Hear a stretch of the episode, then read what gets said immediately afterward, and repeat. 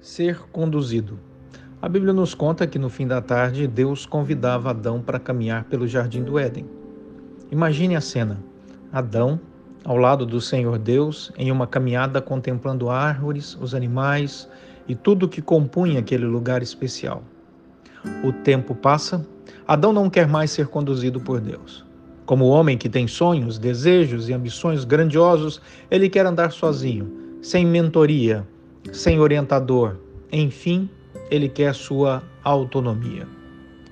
Somos assim em nossas vidas. Lutamos para conquistar nossa autonomia.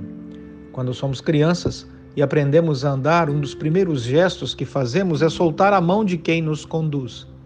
Preferimos nos apoiar nas mesas, nas cadeiras, em qualquer objeto que substitua a mão amiga que antes nos amparava. Assim seguimos, derrubando coisas, quebrando utensílios do lar, machucando o frágil corpinho de criança, mas também conquistando passo a passo nossa autonomia. Quando chega o tempo da adolescência e da mocidade, ansiamos ardentemente a idade adulta, a carteira de motorista, o passaporte, enfim, a vontade de voar para mais longe e mais alto. A vida adulta possibilita as conquistas financeiras, o mercado de trabalho é desafio e oportunidade.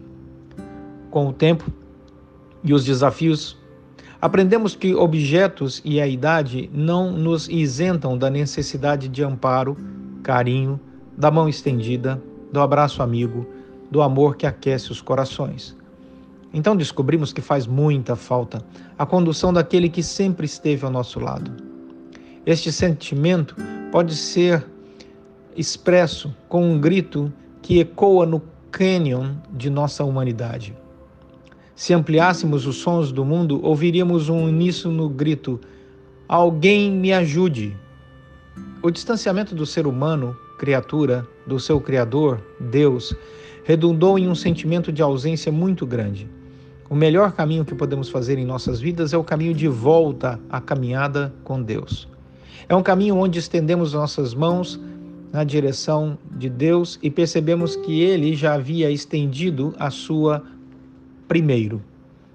Nossos olhos podem contemplar o Deus vivo e verdadeiro com os braços abertos, dizendo: Não temas, porque eu sou contigo. Não te assombres, porque eu sou o seu Deus. Eu te fortaleço e te ajudo e te sustento com a minha destra fiel.